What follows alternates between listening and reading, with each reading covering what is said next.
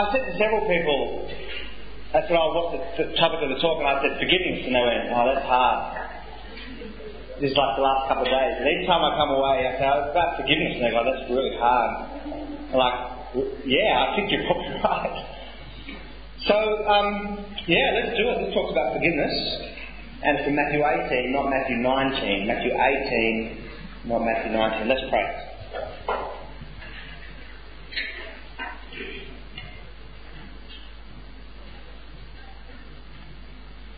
Father, the topic of forgiveness is, is uh, well, on one level, really profound, of course, because you forgave us. But in our day to day lives, for some of us especially, it's very hard to know what forgiveness really means and what it's going to look like for us. So we pray that you will work in our lives, your Spirit will work in each one of our lives to work out what these words from Jesus mean for us. I will pray this in Jesus' name. Amen. First thing I want to say about forgiveness is that it really is counterintuitive. That's something to write down when I'll be writing notes. Forgiveness really is counterintuitive. It goes against the grain in every way. Here's my thought. When a brother or a sister does something wrong to you, then they hand you a weight they hand you a weight to carry, something that you have to bear. And depending on how big the wrong is, will depend on how heavy the weight is that you have to bear. And it's sometimes, as some of you will know, it's sometimes really painful. Now, I what's intuitive is to simply resent that weight that someone's handed to you. What's counterintuitive but I think that is on the lips of Jesus is to simply forgive. Uh, what's intuitive in terms of the weight is to hand the weight back. In fact, to hand it back larger than it was given to you. To throw it back to them. Because that's what revenge is, isn't it? What's counterintuitive is to actually bear the burden and forgive from the heart, which is something that Jesus says at the end of our passage. And we're going to explore that today. That's the plan. Okay, the year is 1979. It's the International Year of the Child. Uh, a 15 year old girl called Chantal Dupont and her friend Maurice Marcel were on their way home crossing the Jacques Cartier Bridge in Montreal, Canada. And and the girl, the young the young girl, were abducted by two men who were aged 25. And despite their attempts to free themselves, they were murdered, thrown off the bridge. And when the news of the crime hit the nation, the nation stopped in shock. Of course. What turned out to be even more shocking uh, was that Chantal's parents chose to forgive the murderers their crime and even reconcile with one of them. And the journalists who were covering the story were in uproar that the murderers did not deserve the forgiveness. The crime itself is unforgivable. And a documentary was made about it called Le Pardon. It's French, I believe, forgiveness. And it was aired on SBS uh, a number of years ago. Now, here's what I find interesting forgiveness was the topic of the documentary, not the crime, which would normally be the case. The documentary is a surprising uh, testimony to how trust in Jesus could change your life. It's also a disturbing reflection on the human condition. And I, I, I don't see myself as given to crime particularly, but I've watched it three or four times, and I, the, I just the tears rolled down my face at the last scene, which I'll tell you about at the end of this talk. I'd actually love to be able to show you a section of it, but the audio visual doesn't allow us to do that. But instead, I've thought about how to tell you how the story ends. How this particular girl's parents choose to express forgiveness. And I think when you see it in such an extreme sense, perhaps we might get a, a kind of picture about what forgiveness and reconciliation might look like. Today we're talking about forgiveness, and I want to say forgiveness is as earthy and as real as Christ on the cross. Doesn't get more earthy and real than that. But it's as mysterious and as difficult as human relationships always are. And that's why it's not easy to address the topic in 35 or 40 minutes. But I find it interesting that Jesus addresses it in four minutes. Because that's how long it takes to read this parable. So we're going to look at his four minutes and then going to explore a few things in our conclusion as well. We're in the middle of a series called Parables that shock, confounding and firing the imagination. All the parables we looked at last week, if you were here, were not shocking in themselves. In fact, they're quite simple stories. The shock, I guess, to the original here is that they did not expect the Jewish Messiah to speak in such mundane terms about farming, about a woman hiding a yeast in the dough, about um, a merchant going to look for pearls, about the seed that starts small but grow up really large. They didn't expect the Jewish Messiah to do that. They expected the Jewish Messiah to usher in, to give up the word and pick up the sword, usher in the kingdom of God. But when the crowd gathers, all he does is talk about the kingdom. And I think that's a shock. And the shock for us, if you were here last week, is for the, for the reader of the gospel, or for the hero of it as it's read out, is that we're divided on the parables. Depending on whether or not we think there's something worth it there that I'm going to go to Jesus and listen to, or whether we say this is just a bunch of hick stories on the lips of a carpenter. Perhaps a good one, but a carpenter nonetheless. But today, the parable itself is shocking. And I believe it's because every I was actually thinking about whether or not I can say this with such totality, but I think I can. Every act of forgiveness is a shock in some way. Simple, maybe, but shocking. Unless it's over spilt milk, in which case it's not forgiveness, all you're really saying is, I don't mind. Oh, yeah, forget it. I'll forgive you. But when you're not saying, I don't mind, you're saying, I do mind,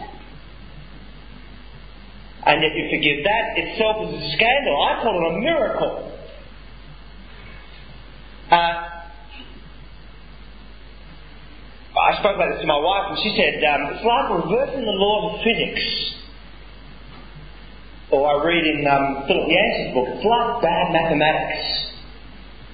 I guess it's the only way to describe it it's counterintuitive because when we're wrong, we come up with a stack of reasons to fight forgiveness rather than surrender to it. We say, he needs to learn a lesson. Or, I can't encourage behaviour like that. Or, I'll let her stew for a while. Or, she needs to learn that her actions have consequences. Or, I'm the wrong party. Why should I be the first one to make a move? Or, how can I forgive him if he's not sorry? How can I forgive at all? Why is that an even category that I should even have to deal with? Why don't I just bury myself down in my work and forget what wrong has been given to me. But instead of saying that, to forgive somebody is to say in one way or another, this is a quote from an author, but I think it, it seems to me that I, I, I couldn't put it in better words in any way. So here it is. To forgive someone is to say one or another, what you have done to me is unspeakable, and by all rights I should call it quits between us both my pride and my principles demand no less. However, although I make no promise that we will not both bear scars and maybe even for life, however, I refuse to let that stand between us. I still want you as a friend. I release you of the anger I have for you. The most common Greek word for forgiveness literally means to release or to free somebody from prison. You put them in a prison by, well, they've done the wrong to you, and you put them in prison for it. To forgive is to actually open the prison door. That's forgiveness. And it's not saying I don't care. On the contrary, you really do care. But instead of inflicting the pain on that other person in some way, punishment, instead of that, in some way, you bear up the pain in yourself. So, question. How does it, how do you do it? You know, how does a person keep doing it? That's it's a dangerous topic because the degrees in which we need to forgive are enormously varied. And I really am aware of that. I'll come to that at the end of this talk. How does a person le pardon, you know, forgive? Well, that's, I think, exactly the situation that we find ourselves in as we eavesdrop into Jesus' conversation with disciples. How, how often do you have to do it, says Peter? Because in the section just before our passage, and if you've got a Bible open, that's really good. You can share the love. You don't, you've got two Bibles next to each other. That's what we do at the Thursday meeting. We share the love. We hand Bibles around because you've got two and you can look on with somebody else and somebody else can see yours. Okay, hand up if you'd like to again. Share your Bible with somebody. Put your hand up if you've got a Bible to share. And put two hands up if you've got, if you'd like to share a Bible. Love to a Bible. Jared O'Brien would love to see a Bible. There you go. You've got, you've got one to share. Whoa. You're afraid of uh, being known there, weren't okay, anybody want a Bible? Okay, Matthew 18. Here we go. Just before our passage in verse 21, just before our passage, Jesus is outlining the process for repairing broken relationships among brothers and sisters. And no sooner had Jesus outlined this process that Peter, one of the spokesmen of the disciples, step forward for his point of clarification. And he says basically in verse 21, how, well, it says, Lord, how many times shall I forgive my brother when he sins against me? Up to seven times? I guess what he's saying is, I hear what you've been saying about seeking restoration, Jesus, but supposing I'm the victim. And if somebody else said, How often should I extend forgiveness? Peter is asking what the statute of limitations is on sin. Because I guess he's thinking, given human nature, the sin forgiveness dynamic could go on endlessly. So, how many times does a follower of Jesus Christ have to get on the forgiveness treadmill? As much as seven times, Jesus, Peter asks, no doubt thinking this is a generous number. Uh, Peter's not plucking this idea out of the air, by the way. The rabbi, he, he might have heard it from the rabbis, a, real, a recorded rabbi in the second century said, if a brother sins against you once, forgive him. If twice, forgive him. A third time, forgive him. But a fourth time, do not forgive him. And that second sentence, but maybe Peter heard discussions like that, so he's pretty tripped with himself about the number seven. And then Jesus really shocks him, with, well, shocks them all with one sentence in verse 22. I tell you, not seven times, but 77 times. Or perhaps seven times 70, 490 times. Either way, the number's huge. Um, 70 times 7 is, or 77 times is typical of Jesus' teaching, really. What he's really saying is don't even think about counting. And by the time you get to that amount, you're not, you're not even counting anymore. I guess Jesus is shocking them with this one main point that calculating the limit of forgiveness is out of bounds. Calculating the limit of forgiveness is out of bounds, not if you've received forgiveness that is uncalculably good, struggled with this yesterday. I'll say it again. Calculating the limits of forgiveness is out of bounds, not if you've received forgiveness that is uncalculably great. Uh, if you don't want to forgive others, then, then I guess the challenge of Jesus in this verse is perhaps you've missed the whole point about the kingdom.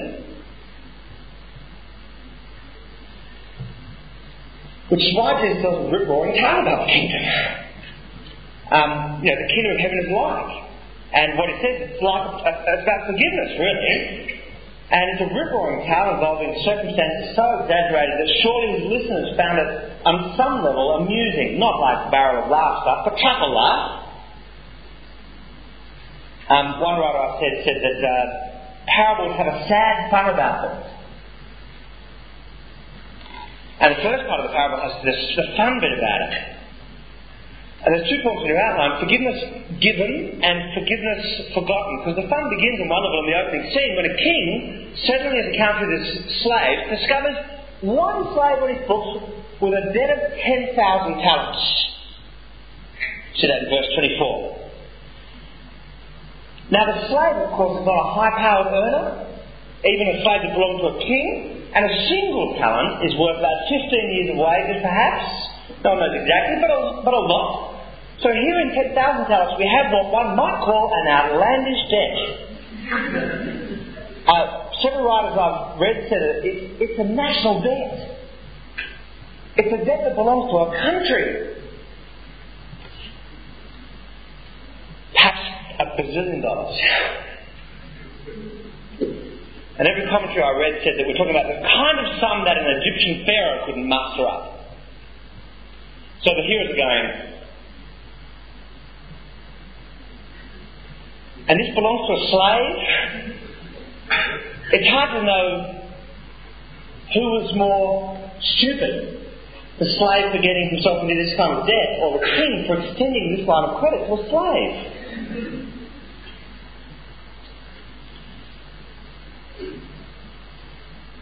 The king, realizing that the repayment is out of the question, attempts at least cutting his losses to sell the slave. I guess the second laugh, or the sad, or the fun part, comes when the slave falls down on his knees and says something preposterous. Um, where is it? It's verse 26. Have patience with me, and I'll pay you back everything. Yeah, right. I wonder if the king is amused because he meets this ridiculous request with an even more preposterous response. He forgives, he forgives the debt. Every last penny. Let the slave go. No threats, no recriminations, no handing back weight. Just taking the weight away. Just extravagant forgiveness, pure and free. And when you hear this story, you know, you kind of interesting story, really. But then after you, you think about the interesting of it, interestingness of it, the penny drops for you because you, you are the slave. I'm the slave in the story, and God is the king, and my debt to Him is significantly bigger than you realise. Like really bigger like really, really bigger. Like if you knew how big it was, it would freak you out. Morally, our debt is a bazillion dollars. The kind of debt that if you could see it online, you know, you go online with a bank account and you're not sure how much debt you are, and you go on and you just go, whoa. Well, it's the kind of thing where you could see it from God's perspective, clicked on it, had a look, and you suddenly discovered it, uh, you go hot and fear would rise to your, to your eyes. But God uh, seems counterintuitive to us because He forgives. It's part of what the gospel is actually about. He carries the burden Himself. That's what the cross of Jesus is all about. Forgiveness has been given by God to you. But how quickly is it forgotten? Because in verse 28 the story turns dark.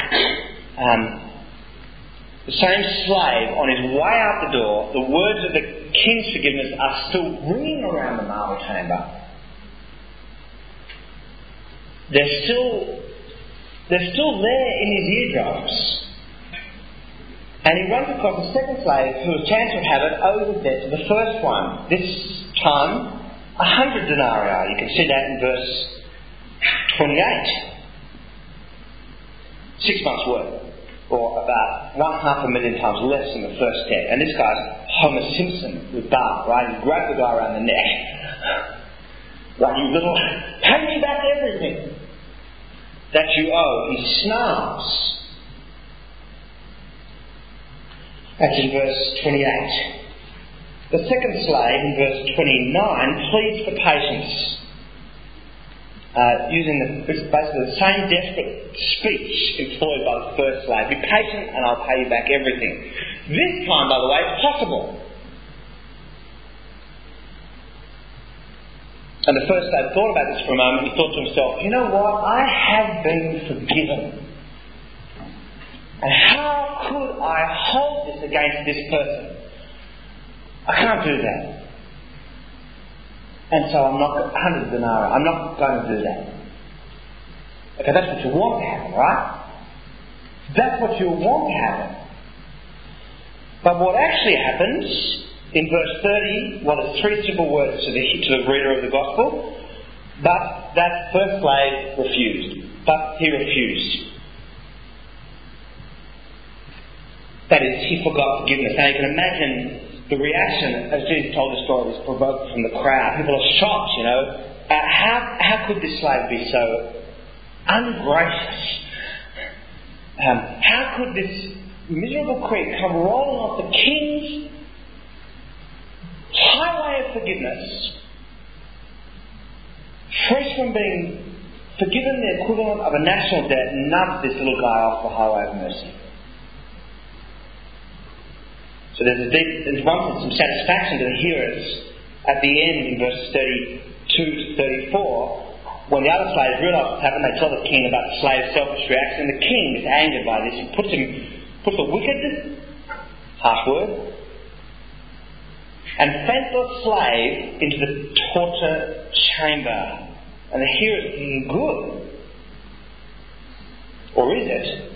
Because then Jesus suddenly turns the parable on his disciples, were on the people who are hearing this, and then on us as well verse 35 and says, This is how my heavenly Father will treat each of you unless you forgive your brother from the heart.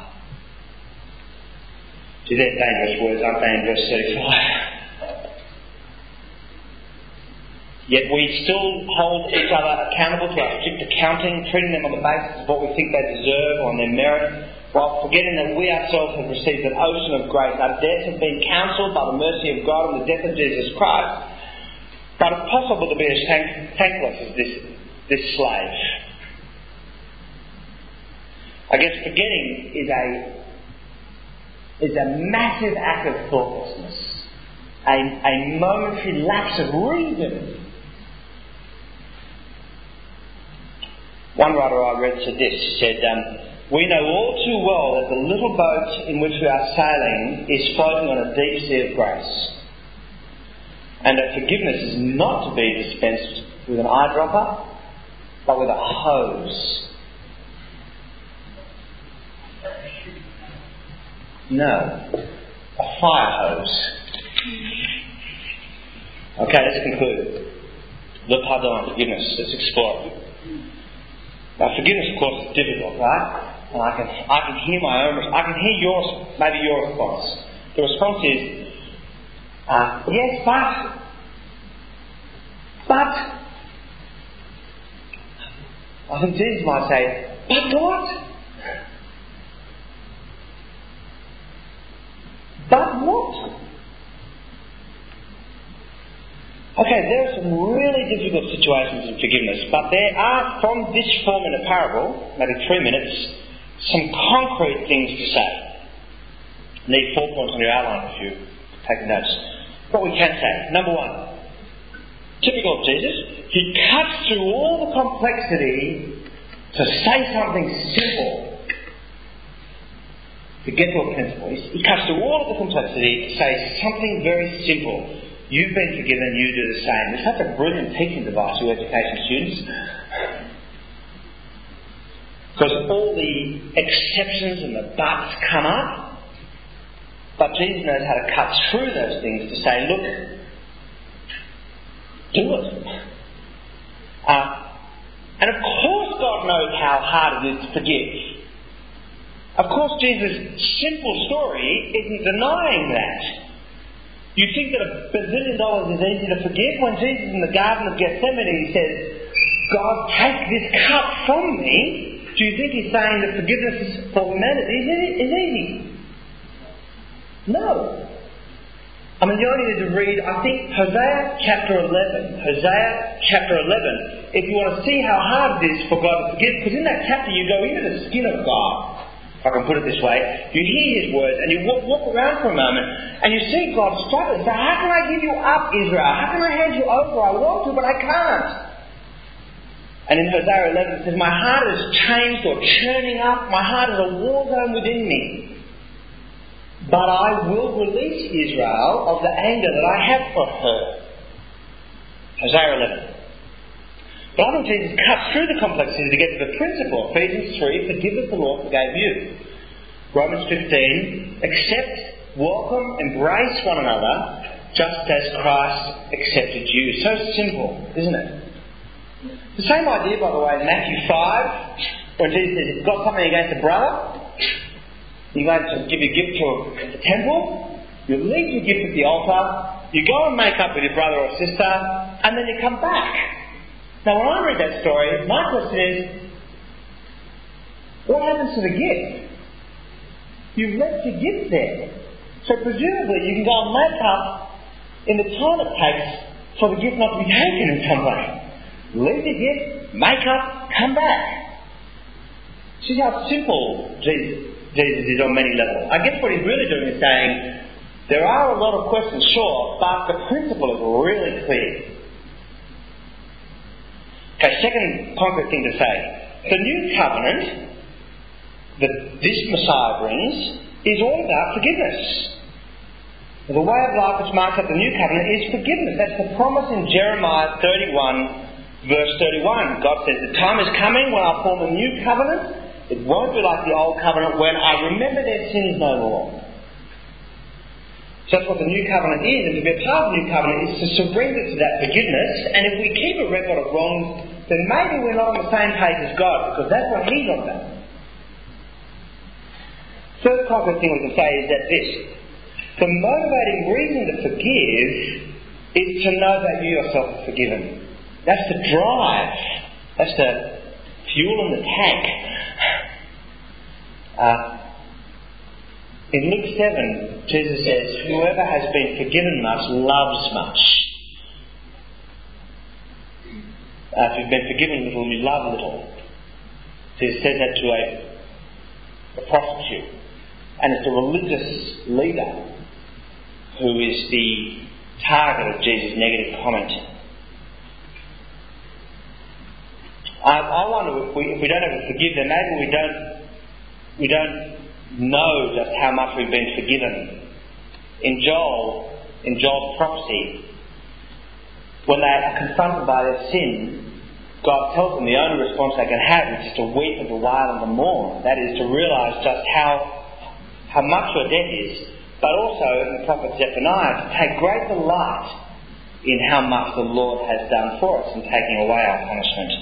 But I guess we quietly go our way in Sydney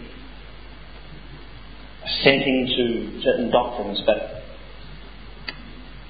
not being driven by them or motivated, not yielding to them. In the parable of the treasure in the field, you've got to know that the treasure is good to go and sell everything you've got. So if you don't sell everything you've got, then maybe you don't believe the treasure is that good.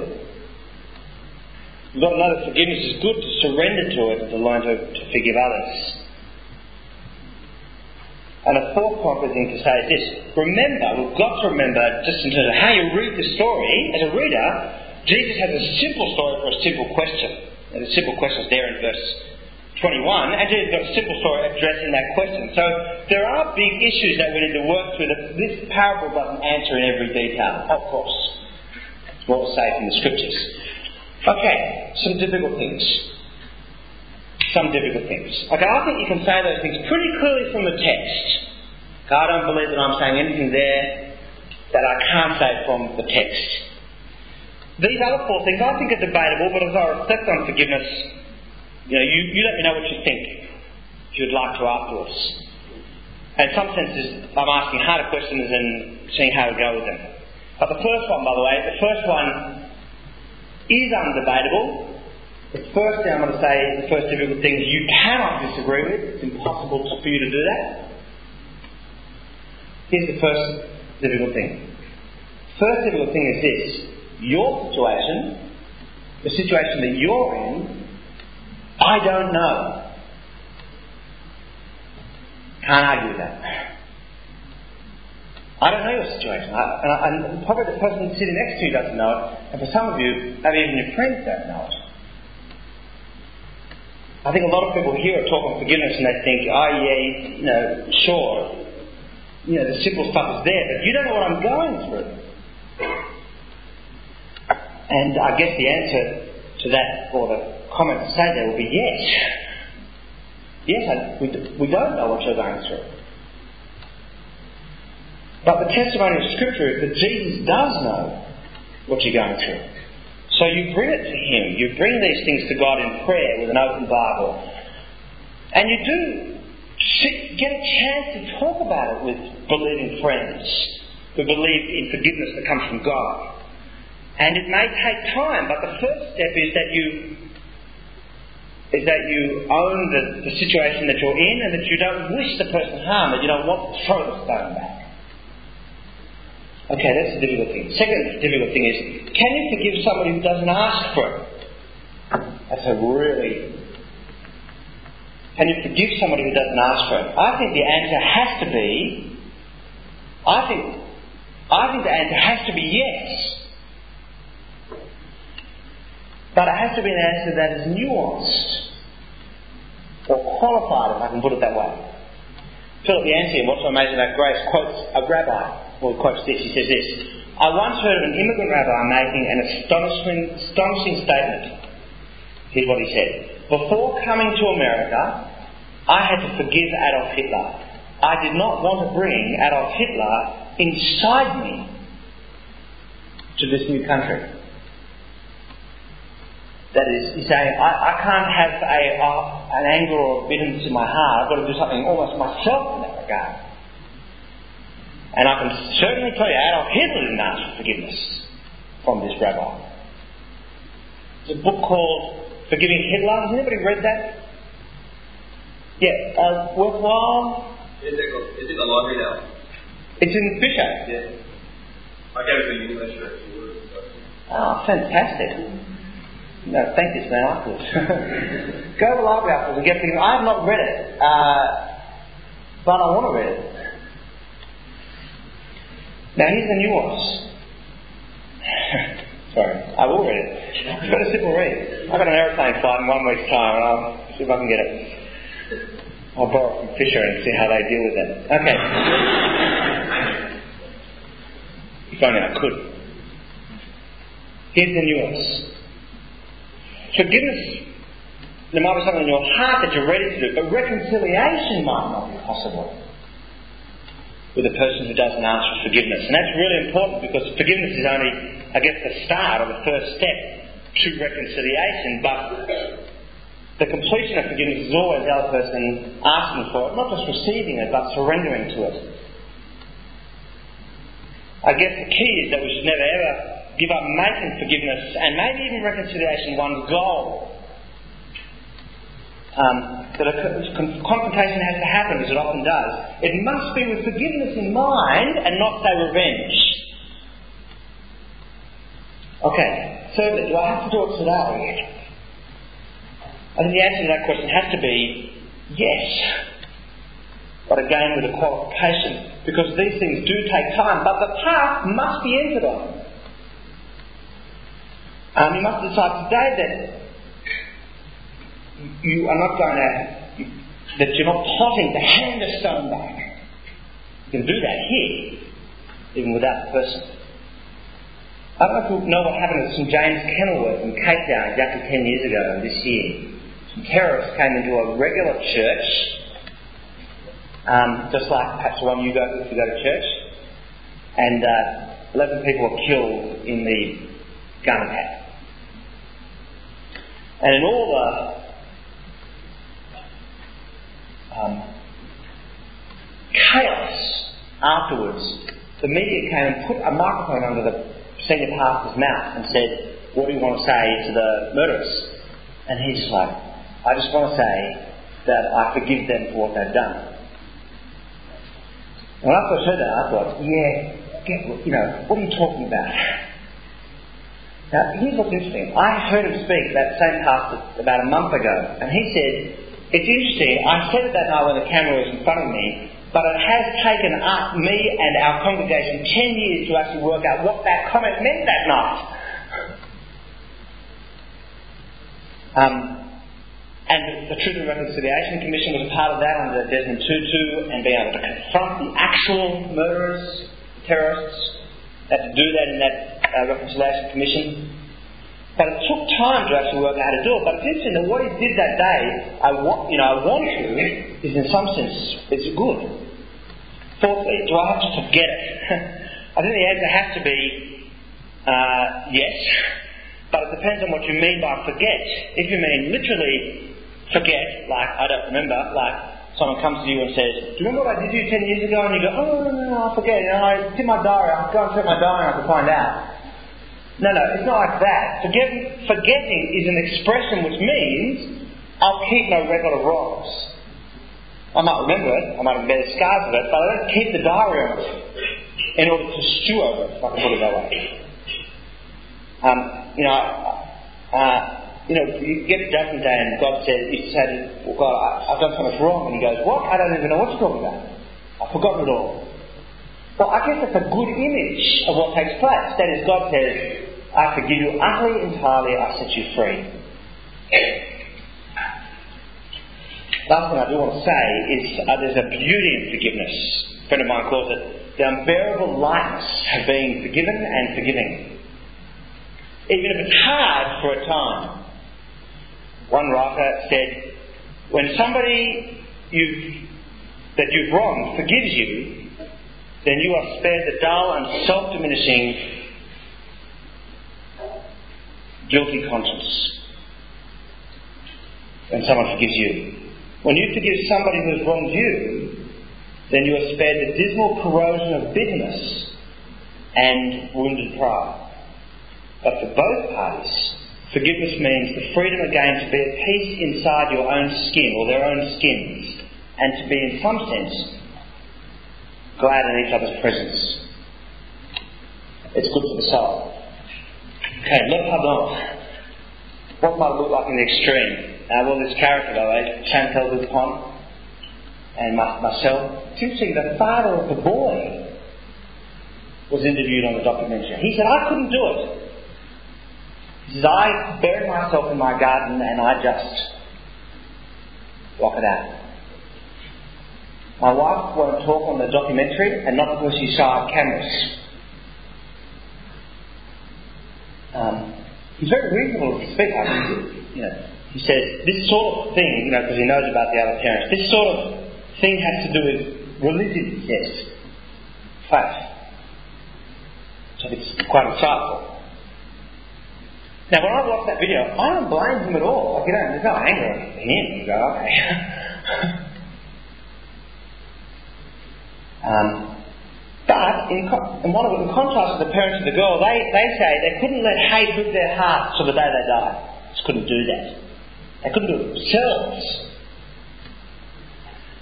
And it took them 10 years, but the conditions were right. One of the murderers didn't care. The other one was genuinely repentant. I couldn't believe it. But there was no reconciliation with one of the murderers. None at all. Couldn't take place. But one of the mur- murderers, the conditions were right and the timing was right. Now, the couple certainly believed the murderer should stay in jail. That's the way justice operates in our land.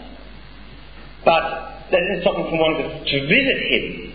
And in the video, the last moment of the video is they enter the prison a complex. The wife there with a husband on this side, and the person, the warden of the prison, holding her hand on this side, and the three of them walk together to a room.